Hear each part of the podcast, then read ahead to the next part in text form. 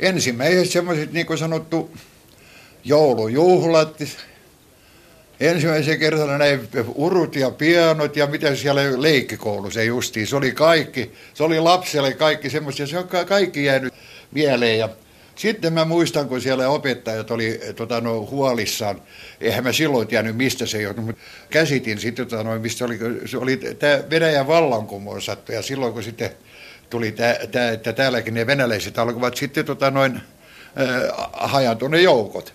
Muun muassa Vallilan koululla oli siinä, siinä oli venäläisiä, tota, noin, venäläinen niin kasarmi. Sitten on niin kumma, sitten tota, no, kansalaissodan jälkeen, niin sitten siinä oli saksalaiset siinä Vallilan koululla. Ja kummakin siitä tuli käyty, käyty katsomassa. Pieni kullervo poika törmäsi siis jo leikkikoululaisena valtapolitiikan kiemuroihin. Hän oli syntynyt Helsingissä vuonna 1911 ja juuri täyttämässä kuusi vuotta, kun Venäjällä tehtiin lokakuun tai venäläisittäin sanoen maaliskuun vallankumous. Kullervo asui noihin aikoihin vanhempiensa ja kahden veljensä kanssa Vallilan kaupunginosassa Helsingin pohjoisella laidalla. Huhtikuun 13. päivänä 1918 hän kiipesi poikaporukan kanssa Vallilan kallioille seuraamaan verisen sisällissodan loppuvaiheita. Kansalaissodan aikanakin justi, niin me oli niin silloin kun Helsingin valloituspäivänä, niin me oltiin siellä äh, niin sanotulla isolla kaltsilla, joka oli siinä aivan äh, näiden rakennuksien tuntumassa. Ja, ja kun siellä alkoi kuulua ammuntaa, niin me mentiin kaikkein korkeammalle paikalle, sitten sinne kalliin, se, tuli semmoinen vähän niin kuin vuori näin. Ja, ja sieltä kateltiin, ja saksalaisethan silloin hyökkäsi sitten, sitten silloin tuolta niin Töölestä, tai Fredikasta päin, Pasilasta päin. Ja siinä oli sattu semmoinen kumma tapaus, että kun siinä oltiin, niin yhtäkkiä yhdeltä kaverilta lensi karvalakki, missä oli tupsu päässä.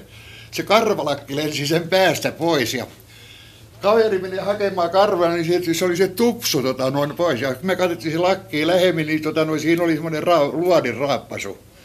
Ja silloinhan meille tuli kova kiire sitten tota, alas sieltä tota, kaltselta. Sitten jokainen meni omaan kotiinsa ja meillä oli pihassa muistan, kun äiti oli hyvin huolestunut, että missä mä olen nyt, kun paukkuu joka puolella ja ei muuta kuin kaikki lapset, kaikki siellä talon väkikin sinne pesutupaan sitten. Ja lapset pantiin sinne pesutuvan pataan, kun se, se oli se pesutupan maan alla noin, että se oli se just se ikkuna ihan noin katu. Ja vaari, kun siinä perässä, kun sehän oli 70 vuotta jo, mutta oli kuitenkin intoa täynnä, punainen nauha siinä ja paino sitten semmoiseen kellariluukkuun, sieltä sitten kiväärin piippu ulos sieltä kellariluukkuun sinne Suvanontielle.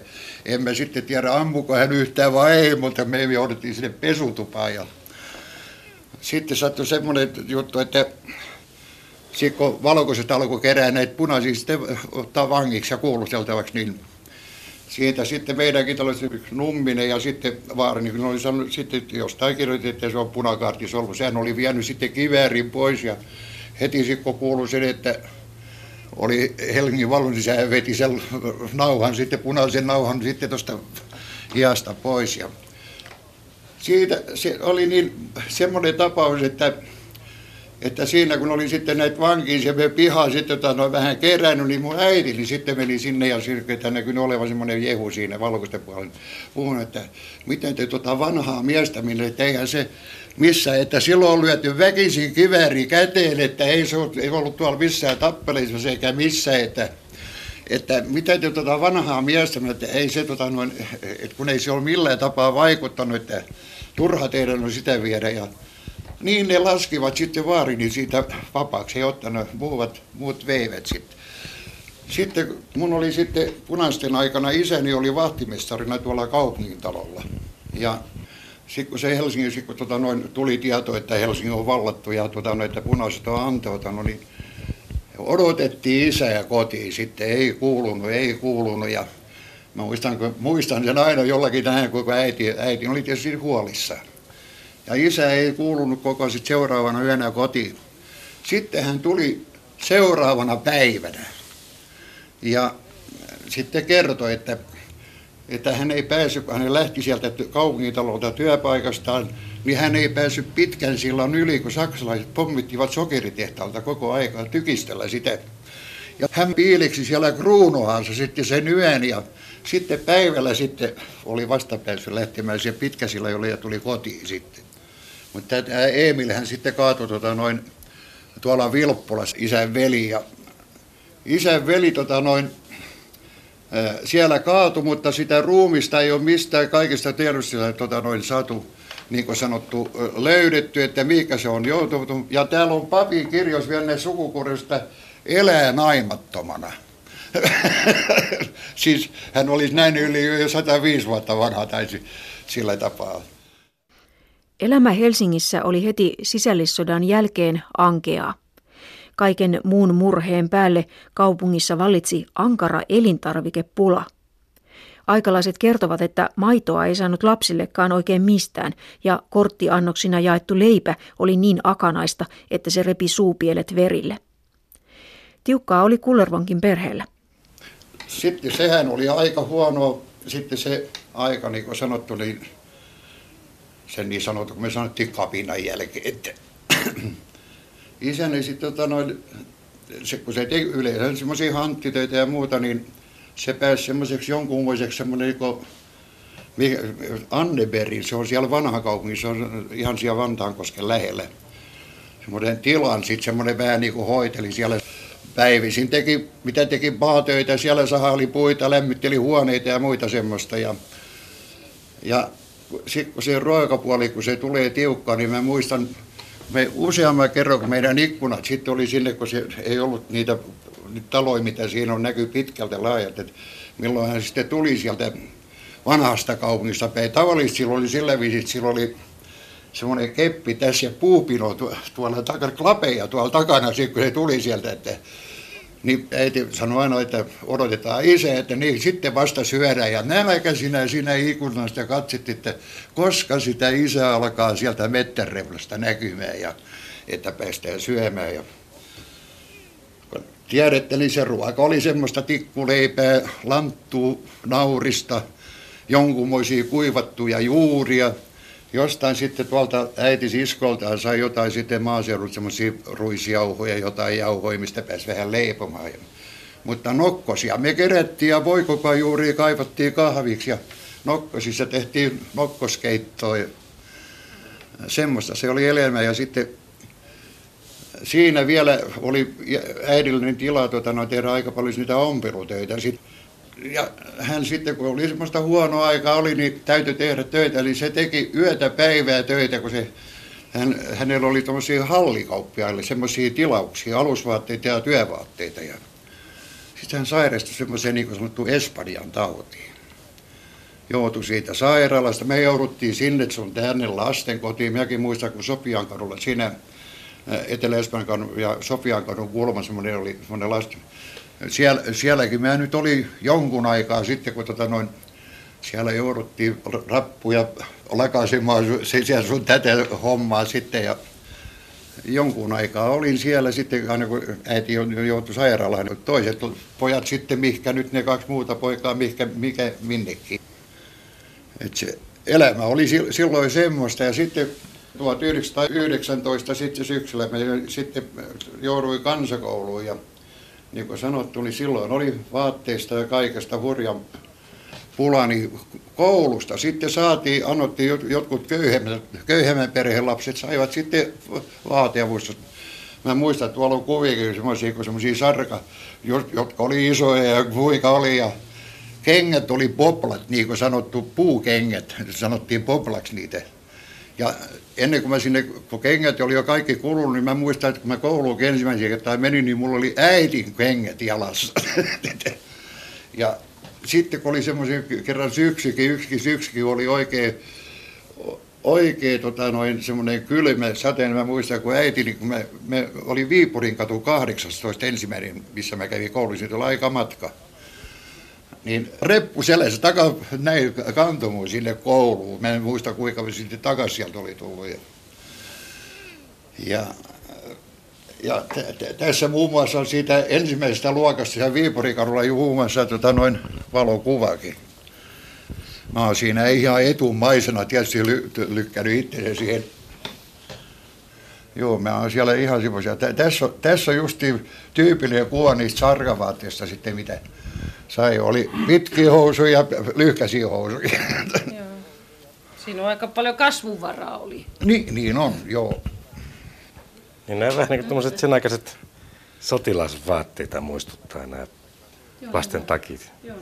Tosiaan kaikilla pojilla on päätajettu puliksi. Joo, kaikki on pulipäitä, joo. Se oli, tavallaan kun mentiin partoriin, niin tästä vaan koneella aina että. Kullervon äiti sairastui siis Espanjan tautiin. Espanjan tauti oli tuon ajan lintuinfluenssa, siis maailmanlaajuinen pandemia. Se nosti korkean kuumeen, vei tajuttomaksi ja tappoi myös nuoria ja terveitä ihmisiä.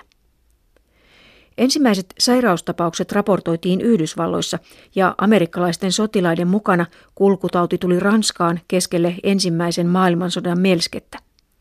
Tartunta levisi sotilaiden keskuudessa nopeasti, mutta sotasensuuri esti masentavien tautiuutisten julkistamisen. Vasta kun tauti eteni sodan ulkopuolella olevaan Espanjaan, siitä alettiin saada tietoa, ja koko sairauskin nimettiin sitten hiukan virheellisesti Espanjan taudiksi. Suomeen Espanjan tauti tuli kesällä 1918 ja syksyllä oli sitten jo tosi kyseessä. Lokakuu oli monella paikkakunnalla pahin. Kokonaiset kyläkunnat sairastuivat, kouluja ja kauppoja suljettiin, sairaalat täyttyivät. Piirilääkärit kertoivat, että tauti iski erityisen ankarasti nuoriin ja vahvoihin aikuisiin. Helsingissä tauti raivosi pahiten keväällä 1919. Hautoja ei ehditty kaivaa sitä tahtia kuin olisi ollut tarvetta. Nimimerkki Tulehmo kirjoitti Helsingin Sanomissa huhtikuussa, että hautauskustannukset olivat nousseet Espanjan taudin takia.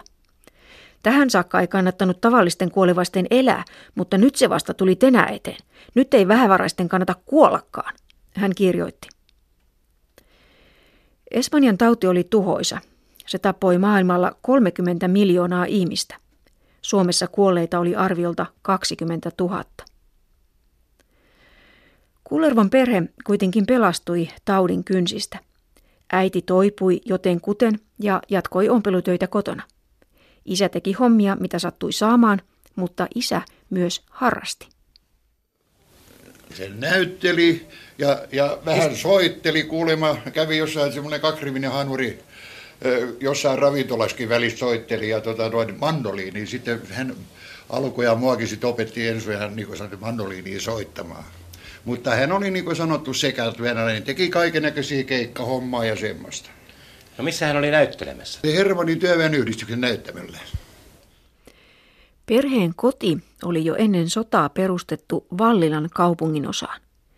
Vallila oli työläisperheiden asuttamaa puutaloaluetta, jossa elettiin niin sanotusti yhteisöllistä elämää.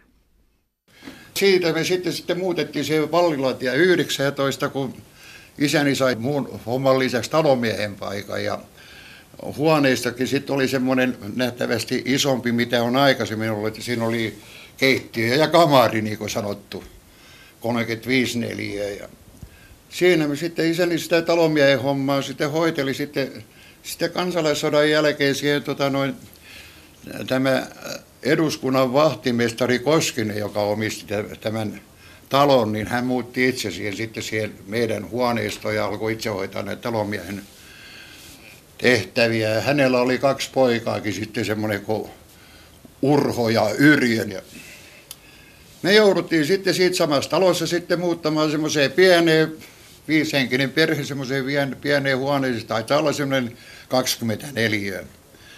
Siinä oli ainoastaan. Sitten sanotaan semmoinen, niin kuin sanottu, uuni, keituuni, missä vesi oli sitten rappukäytävässä, wc oli alhaalla kellarissa ja, ja siinä oli semmoinen juttu, mutta se oli semmoinen, se, se, siellä oli se kahden hengen, hengen maattava sänky siis sisällä ja äitille ja sitten kaksi kaveria nukkui lattialla ja yksi pukki sängyssä. Sitten oli semmoinen piironki. Se piironki, mulla on tuolla alhaalla varastossakin vielä, en mä sitä hävittänyt se mikä oli nyt kaikkein tärkein, oli liinavaatteet ja kaikki muut semmoiset. Ja sitten oli tämä ompelukone, sitten jonkunmoinen pikku kirjahylly ja sitten oli pieni kukkapöytä, missä oli piikusia kun oli sitten yksi huone, niin siinä oli semmoinen pyheliina hollari, niin kuin sanottu.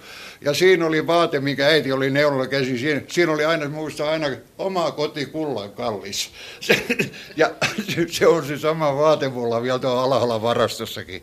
Valkoiseen punaisella tota, noin ommeltu. Oma koti kullan kallis, jotain ruusukorista tai jotain semmoisia sitten kun me sieltä köy- köykistä ja kamarista, kun muutettiin pois, niin nehän ei kaikki mahtunut tavarat enää sitten sinne ylös, mitä meillä oli siellä. Sinne täytyy sijoittaa. Sitten siinä oli semmoinen niin sanottu astiakaappi, missä oli toisessa veitset, haarukat ja toisessa oli mitä muuta semmoista taloustavaraa. Sitten alhaa tämmöinen kaappi, missä oli sitten lautaset ja muut. Ja siellä yläkerrassa sitten meillä oli ruokakomero, niin se oli eteisessä ja myös vesikraana. No, mitäs, sen uunin vieressä oli klapilaatikko ja pissaämpäri oli siinä nurkassa. Sitten yöllä tuli hätä, niin se vielä sitten tyhjennettiin aamulla. Laskikaivoa. ja se laskikaivo oli siellä pihalla. Siinä oli kuivia roskia varten ja sitten märkiä roskia, märkeä laskia varten sitten semmoinen, mistä vei. Ja rotat sieltä vähän kyrkkis niistä välistä yhteen toisesta reiästä. Ja mulla oli lysti, sitten mä jo siinä sitten hankin itseni salo, salonkikiveri, kun mä olin semmoinen 16-vuotias ja muuta, niin mä siihen paukuttelin niitä rottia monet kerrat. Joo. Sitten mikä tässä oli, tuota, et, täällä Vallilla jälkeen, niin kaikissa oli hevostallit. Taloissa asui hyvin paljon, niin kuin sanottu, ajureita kerrankin vastapääsen talous, jos semmoinen, tietysti joka otti paukun, mutta hevosta sai ja, ja sitten kuinka vaan, niin kerrankin tuli kovalla kyyti yksi hevonen, kuski oli ihan sammuksissa siellä, kun oli semmoinen muuttokuorvat. Ihan tulee hevut, hevonen tulee aika ravia vallia täältä yleensä kääntyi oikein pihaan ja sinne. Ja äijä ei tiedä mistään mitään. hevonen toi sen kotiin. Ja kun ne vielä, mä muistin, kun sitten me vielä katsomaan sit sinne, kun semmoinen muuttokärry, kun ne kolisi vielä siinä kivi, niin sitten mikä tässä kesäiltaisin oli justi tota noin, semmoista niin kuin sanottaa, se tunnelma, kun se yleensä talonväki kerääntyi aina, siinä oli semmoinen penkki, siinä on vieläkin nyt ne puut, kun mä oon isän kanssa istuttanut, semmoinen vaatteri ja piilaja kun silloin istettiin, ja siinä oli, mä muistan, oli siniset penkät, vielä kolmikulmaiset penkät, siihen kerännyttiin, ja siinä muijat kutoili sukkaa, kuka puli lehtiä siinä tarinoitiin, ja sen semmoista, ja joskus isäukko otti mandolin, ja sitten kun minäkin vähän sitä opin rimputtamaan, niin siinä pihalla sitten soiteltiin, ja se oli semmoista jollakin tapaa, että siinä ja justi mun vaari, niin hän oli kuule, kova tota noin, ää, sitten laskee semmoista leikkiä. Ja eihän me silloin niin paljon ymmärrä, mutta yleensä semmoinen kaksimieliset asiat, joita valisesti, että kun, kun, kun talon muijat siinä, että kun ne tiedä oikein, että voi voi tuota faija. Kikattivat siinä. Sitten niin kuin sanottu, niin siinä kesä, kun oli semmoinen tyyne kesäilla, toi isä, niin kun Alppilassa, kun ravintolassa oli torvisoittokunta. Niin kesäiltana Alppilassa saakka sinne kuului tota, semmoinen hieno torvimusiikki, semmoinen että joskus sai kappaleistakin ihan selvää, mutta enemmäksi sieltä aina kuului se passo, passo, passo lujempaa, mutta, mutta kuitenkin, että joskus kuuli todella raalet, altekameraadet ja nyt ne soittaa sitä. Ja vaikka siitä on aika pitkä matka nyt tehdä, tota, no, siinä on niin paljon rakennuksia kaikki, ettei tämmöinen tulisi tota, noin, ei millään tapaa luonnistokin. Niin. Puutalokortteleiden elämään kuului myös saunassa käynti. Kun asunnoissa ei ollut mitään pesutiloja, peseytyminen hoidettiin kerran pari viikossa yleisessä saunassa. Kullervon lapsuuden aikaan vuonna 1923 Helsingissä oli 32 yleistä saunaa. Niiden kulta-aika tulee kuitenkin hiukan myöhemmin, 40-luvun puolivälissä, jolloin yleisiä saunoja oli kaupungissa jo 122. Sauna oli Kullervonkin kotikorttelissa. Se oli Päijäneen tiellä ja se oli sillä tavalla, että siitä jouduttiin sen vastapäisen talon pihalevitse mennä, menemään sinne saunaan. Se oli yleinen sauna, siinä oli naisten ja miesten puolia. Se oli kai semmoinen lauantai, kun yritettiin tota, no aina päästä saunaan, ja se oli lauantaina kyllä aina niin täys sitten sakki, ja siellä kävi pulin. Siellä kävi miesten puolella, kun ne oli niitä kaljapulloja ja pilsneripulloja, se oli kieltoleen aikaa, mutta jollain sitten oli mäsärä jossain taskussa vartti, mikä oli käynyt ja siellä kävi aika pulina. Sitten siellä oli yksi semmoinen, tapahtui semmoinen juttu, että se 20 sen omisti semmoinen kuin Lehtonen, sen talon valilentaja 21, siis meidän, missä me siellä asuin. Siellä on tota noin, kato, kun siellä saunassa oli niillä semmoisia kaminoita, millä niitä pukuhuoneita lämmitettiin. Niin äh, siinä tota noin että piti kaikki omia pulloja, heittivät siihen yhteen toista ja joskus miehetkin, jos oli kylmää kaljaa, kun nosti siitä pilsneri, niin ne pani vähän lämpiä tai jotain muuta ja siinä oltiin tota noin, justiin sitten tultu saunasta, alettiin kuivattiin sitten, niin siinä Lehtonen otti sitten kaljapullo ja veri, se lensi oli livettä siinä pullo. Saun, se oli väärä pullo, tota, noin, siinä oli äh, saunottajapullo, missä oli livettä. Hän valoi kaikki, se oli ihan, ja siitä tuli sitten hätä, että mitä teree, mitä. Siinä ei ollut mitään muuta kuin yksi äijä meni siitä vierisessä talossa ja valjasti semmoinen hevosen semmoinen muuttokärrellä, niin sillä lähti viemään sitä lehtosta kirunkiin. Ei ollut mitään autoa eikä mitään. Siitä he lähti painamaan ja tietysti se oli sama, että tie aukeaa jo sillä hevosella niin paljon kuin pääsi, niin kirurgiin veivät ja se, sehän aika pahasti palo sen lehtosen nämä kurkku, kaikki just sitä lipeistä. Kullervon elämässä sijansa ottivat siis perhe ja koulu, mutta Villillä pojalla oli paljon muutakin tekemistä. Tämä Mäkelän katuhan oli ihan virallisesti pakkaskatu, siis pakkaatan, pakkaskatu. Ja tässä esimerkiksi, tämä, nythän siinä on kivoja taloja, siinä oli semmoinen, kun aina syksyisiä keväisiä kerättiin semmoisen santakuoppaa, paljon vettä ja se oli meidän semmoinen, missä uitettiin laivoja ja välistä uitiinkin siinä, kun tuli oli vettä, niin me lapset uivat siinä ja tota, minä siinä yksi talvi sitten, tota, noin, kun siinä, tietysti kun tuli jäitä, niin sinne mentiin koettaa kuinka jää kestää. Kerran me meni sinne kaulaan viereen, siinä oli niin syvä, että me no, kaulaa viereen. Siellä oli pitkän aikaa ennen kuin tuli toiset vetämään ulos. Ja lyhyt matka oli siitä kotiin, mutta märkälä veli ja vihasi, että mitä sinne jäälle menetään. Vakituiset uimapaikat meillä oli sitten käytiin Kyläsaaressa ja Vartsissa. Vartsi on se Sör, Sörnäisten satama. Nythän se on sen jälkeen muuttunut hurjan paljon. Puliltakaltsilta meillä oli hyppyrimäki sitten tässä semmoinen, kun semmoinen 10 metriäkin hypättiin siitä, tuli alas sinne. Tässä ei ollut mitään taloja, silloin täällä oli semmoinen aukea paikka. Keuruuntie alussa oli vain kaksi taloa, tämä Vallilan tämä 19 on myös Keuruuntie 1 ja kaksi. Ja, ja tästä, tästä jo tuli semmoinen rinni, mistä päästiin alas sinne. Ja täältä kalliolta sitten melkein sieltä huipulta, mistä se kaverin tupsukin lähti, niin sieltä alas. Ja tämä oli meidän semmoisia harrastuksia ja mä olin semmoinen 3-14 vuotta sitten, kun mä sieltä Alppilastakin, kun oli Alppila hyppyrimäki, niin laski ensimmäisenä, ne oli semmoiset sukset, ne oli semmoiset poikki, aikaisemmin poikki menneet hiihtosukset, mistä sitten etuosasta oli tehty sitten pullesukset ja tämmöisillä. Mä laskin sieltä Alppilassa. Mutta sitten mä sain kerran niin kovan tota, noin tällin, että mä olin toista viikkoa sitten joudun koulustakin pois. Ja tämä oli mustana ihan tämä. Ja mä siitä paranin, niin sitten isä oli teettänyt puusepensukset, että jos se kerran poika, että mäkeä laskee niin, niin tossa on sulle sukset. Siellä oli tota noin, siellä Mäkeläkadulla justiin niin semmoinen Carlson ja silloin oli isot viljelysmaat siinä. Sen peltoja me aina silloin tällöin välistä verotettiin sieltä sitten, käytiin porkkanoita, naurita ja lanttuja ja mulla on tässä semmoinen muisto tässä kädessä. Me oltiin sitten, meillä oli semmoinen lantun sieltä tota, noin vohkittu ja saatiin ja piti alkaa kaverin kanssa sitten sitä tasaa.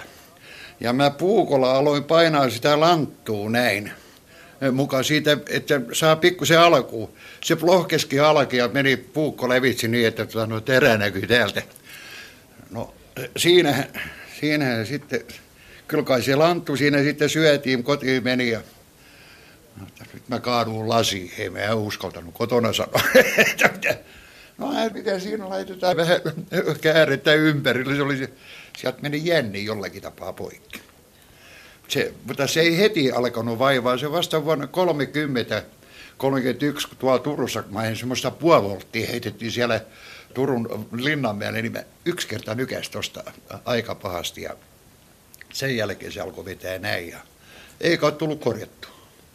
Joo ja ne oli, ne oli semmoinen sitten omenavarkassa tietysti käytiin. Siellä on Kumtähden kartanossa, se oli se niin sanottu kuppala siellä silloin ja niillä oli isot alueet sitten omenapoita, niin sieltä aina välistä mentiin. Ja tässä oli tuossa siinä Hermannissa, siinä missä on nyt toi Paavalin kirkko. Siinä oli semmoinen Svensson, siellä oli semmoinen limunaatitehdas myös ja kaljaa sille tehdä. Ja silloin oli huvilakin siinä justiin sitten semmoinen ja aidattu huvan. Sillä oli tota noin joitakin niitä omenapuita ja siellä joskus pimeässä iltaisin käytiin kyllä niitä pohkimassa. Mentiin aina alitse. Joo, että kyllä sitä semmoista oman käden oikeutta käy, mutta se, se on ollut tarpeeseen. Ehkä pienestä jännityksen seikkailussa, mitä nyt laitakaupungin lapsilla aina on, semmoinen, että mutta en mä ole vielä mistään kiinni Kullervon mainitsema Gumtähden kartano eli Kumpulan kartano on edelleen pystyssä oleva rakennus. Kullervon lapsuudessa sitä vuokrasi lääkintöhallitus ja siellä toimi sukupuolitautien klinikka eli poikien kielessä kuppala. Kullervon lapsuuden leikit olivat ohi viimeistään sitten, kun hän 14-vuotiaana pääsi kansakoulusta ja alkoi vakavammin etsiä itselleen töitä.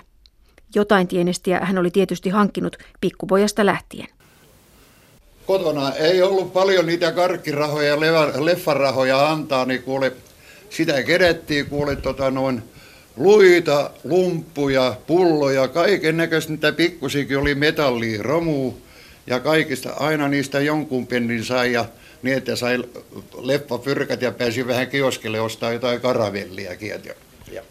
Silloinhan näitä justiin niin kuin nyt sanotaan pultsareita, ne oli spurgareita silloin, niitä kutsut, ne oli spurgu, joo, spurgarit, ja kun ne oli siellä pitkin mäkiä sitten kaikki, niin ne, niitä pulloja jätti aina sitten tyhjiä pulloja.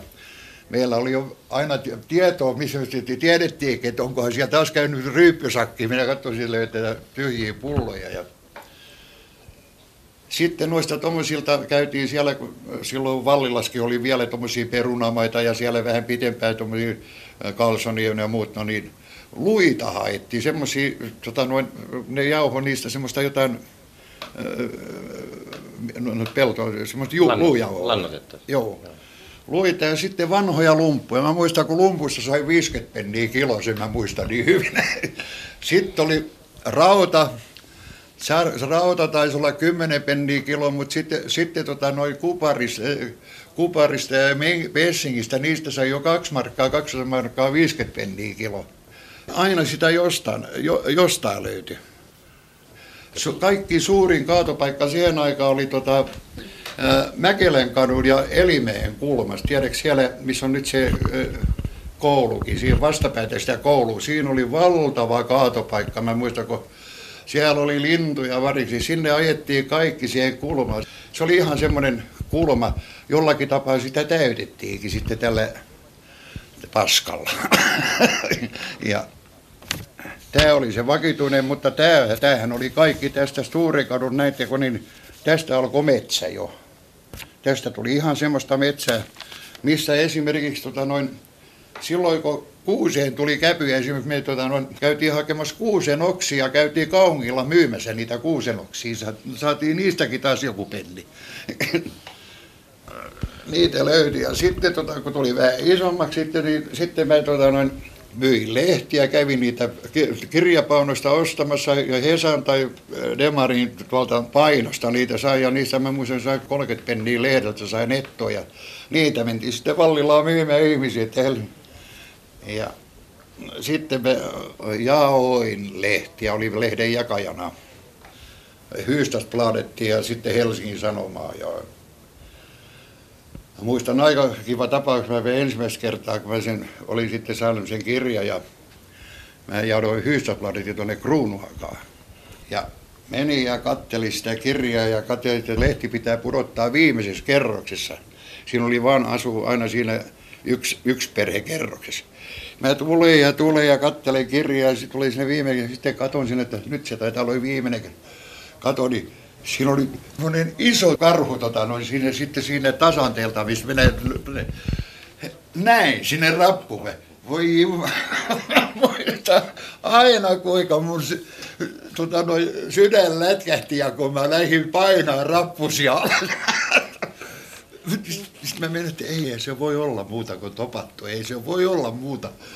Mä hiivin sinne hiljaa ja kurkin oikein, no siellä, siellä. Ja vaikka sitten jo tiesi, että se on topattu, niin sitä meni hurja näkki, lykkäsi sen lehden, oli postiloppu sisään ja Mutta sitten siihen tuottu, kun joutui joka aamu siihen käymään. Mutta se ensimmäinen tapaaminen sen topatun karhan kanssa, mä muistan, kun sydän pampatti.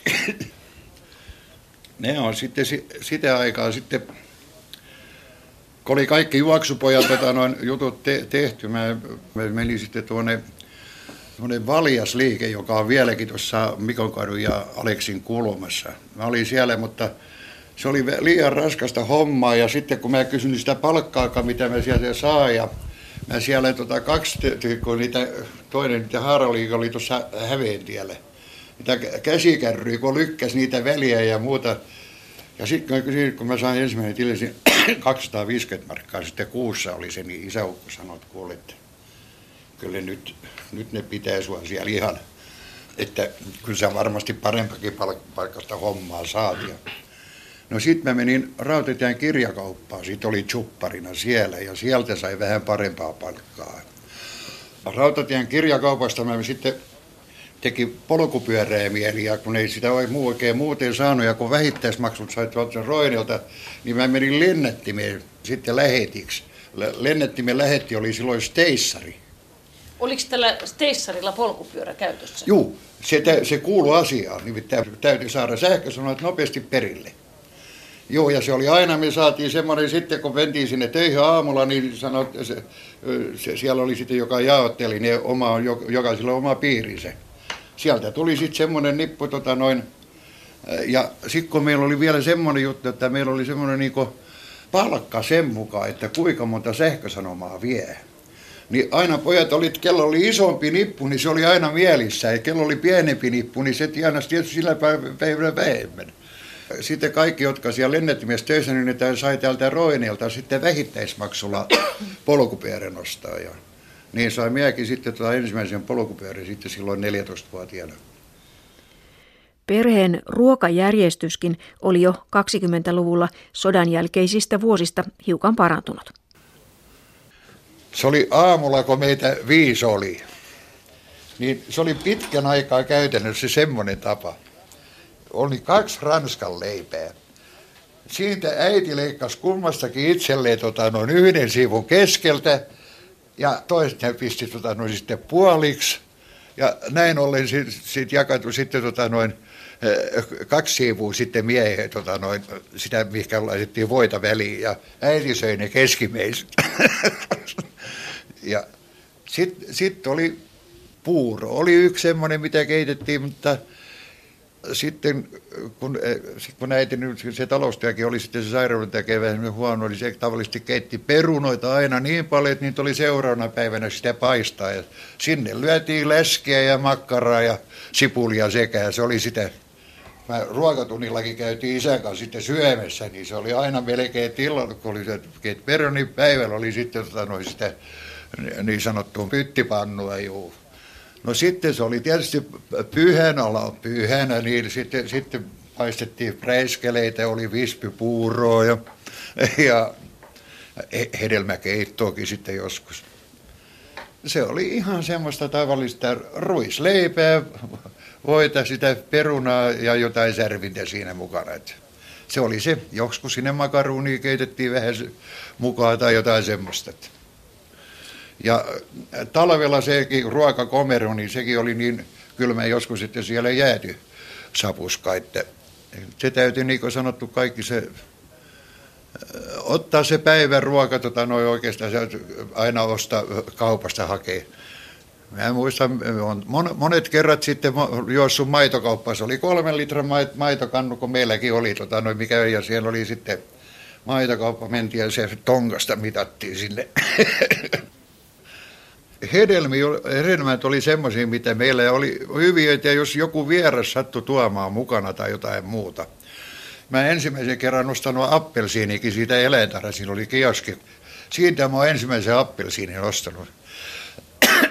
ensimmäisen banaanin mä sain semmoisen, kun yksi semmoinen urkki viereisestä talosta tota noin 21. päivästä chuppariksi semmoiselle hedelmäkauppialle tuonne torille ja se toi sieltä semmoisia pilaantuneita, aina kun mitä kauppias kerroisi pois, niin pilaantuneita banaaneita ja voi että ne oli hyviä. Se jakoi sitten meille kavereillekin välissä, kun se sai niin paljon, että niitä jo alettiin siellä, se, se voi olla, että mä olin semmoinen, sanotaan 13-14 vuotta, niin. Mutta sitten mä olin hedelmiä, aloin sitten saamaan sota noin, kun mä menin sinne chuppariksi, sinne kukkakauppialle torille. No siellähän oli näitä hedelmäköjä niitä, kun pikkusen jelppas siellä jotain laatikon nostamisessa tai jossain heittämisessä, niin sieltähän sai sitten, sitten niitä alkoi saamaan jo sitten, että ja, mutta tomaattikin, kun mä muistan, mä siellä ollut justiin torilla ja, torilla ja mä koskaan ollut syönyt tomaattia. Ja yksi kaveri, kun siinä tota, no, että että mennään hakemaan tomaattia, että ne, ne, ne, kehuu niitä, että minkähän maku. Mulla oli koko aika semmoinen kuvitelma, että ne on hurjan makeita ja hyvän makuisia. Ja se osti sen jonkun pussin tomaattia, no juota sinäkin. No mä haukkasin samalla takapäivänä, mutta se, lensikin mun suusta pois. se maistui minusta kerta kaikkea ihan semmoiselle mullalle. Kullervo on ostanut ensimmäisen appelsiininsa vuonna 1924 tai 5. Appelsiinit lienevät tulleet Suomeen jo 1700-1800-lukujen vaihteessa venäläisten aatelisten mukana, mutta pitkään ne pysyivät harvinaisina herkkuina. Appelsiineista ja banaaneista tuli tavallisempia vasta 50-luvulla, kun sotien jälkeinen elintarvikesäännöstely loppui. Tomaattia taas on viljelty Suomessa 1870-luvulta lähtien. Sekin oli pitkään kallis luksustuote. Vielä 60-luvulla tomatteja myytiin vain toreilla ja lihakauppojen tiskeillä ja sen kilohinta huiteli nykyrahassa mitaten 10-20 euron tienoilla. Tomaatista tuli kaiken kansan kasvis vasta 60-luvun jälkeen, kun viljelymenetelmät paranivat ja tuotanto lisääntyi. Mutta nyt vielä ruokapöydästä musiikin maailmaan. Alussahan Kulervo kertoi, että hänen isänsä oli hyvä mandoliinin ja hanurin soittaja. Näitä jälkiä lähti seuraamaan myös poika. Isä niitä semmoisia äh, alakeita, se, se ei ollut nuottimies oikein, se vaan, että kuinka painetaan. Ja me sain sitten 12-vuotiaani mandoliini joululahjaa ja siitä se alkoi oikein. Me aloin sitten, kun oli koulussa semmoinen valistuksen laulukirja, niin siitä tutkimaan ja mä monet kerrat menin justiin tänne isolle kaltsille, kun siellä musta viertäkin. Viltin kanssa sinne ja se valistuksen laulukirja mukana ja mandoliini mukana ja siitä luin ja tankkasin päähän niitä sitä alkuteoriaa. Niin että sitten Fajalan että mä osannut soittaa nuotistakin. Tästä se lähti se mandoli ja sitten Vallilassa oli kaksi veljestä, kun soittelivat mandoliinia ja viuluun, niin me alettiin niiden kanssa sitten tota noin pelailemaan ja noin otettiin yhteen ja välistä yhteen soitettiin ja sillä viisi sitten tässä vanajan täällä sitten justi se pommon poika, niin kävivät Kallion yhteiskouluun. Ja ne perustivat sitten semmoisen bändin ja Tuossa oli tuossa Vanajantia viidessä, oli sitten semmoinen puusepä versta. Se puusepä antoi meidän, äh, tota, noin se verstaa meidän aina iltaisin, että me saadaan harjoitella siellä verstaassa. Ja se Seppo osti sitten sen aikaiset pienet rummutkin ja meillä oli semmoisia yli aaltojen piknikpolkka, Puusepät Foxtrotti, Marokko Foxtrotti ja jotain muutakin, mutta se ylialtojen, se oli semmoinen, kun mä sitäkin sitten nuotista harjoittelin tota, no, soittamaan oikein, kun siinä oli nuotit saatavissa. Ja, ja sitten tässä kävikin semmoinen juttu, tota noin, meidät kutsuttiin sitten, kun ne opettajat kuuli, että meillä on tämmöinen orkesteri, ja me käytiin sitten joskus siellä koulullakin sitten soittamassa juhlissa, Kallio yhteiskoulussa. Tonne tuli virolaisia vieraita Tehtaakadun kansakoulu. Se oli kansakoulu vai mikä se koulu nyt siinä Tehtaakadulla on. Ja sinne tuli virolaisia tota, noin, sitten oppilaita vieraaksi ja meidät kutsuttiin sitten sinne soittamaan, sitten tota, noin, alkusoitot ja sitten semmoista vähän ohjelmasoittoa me soitettiin ja sitten oltiin pois lähdössä, löyty kamppeet kasaan, niin tulee yksi opettajista ja antaa joka kaverille 20 rahaa. Reet, saako tässä soittamisesta rahaakin? Pienestä kullervopojasta tuli isona muusikko ja säveltäjä. Hänen pääinstrumenttinsa oli rummut – Kullervo soitti useissa orkestereissa, muun muassa kuuluisassa Dallapeessa, ja perusti lopulta omaakin nimeään kantavan orkesterin. Kullervon säveltämistä kappaleista tunnetuin on valssi Kultainen nuoruus. Säveltäjä, muusikko Kullervo Linna kuoli 75-vuotiaana lokakuussa 1987.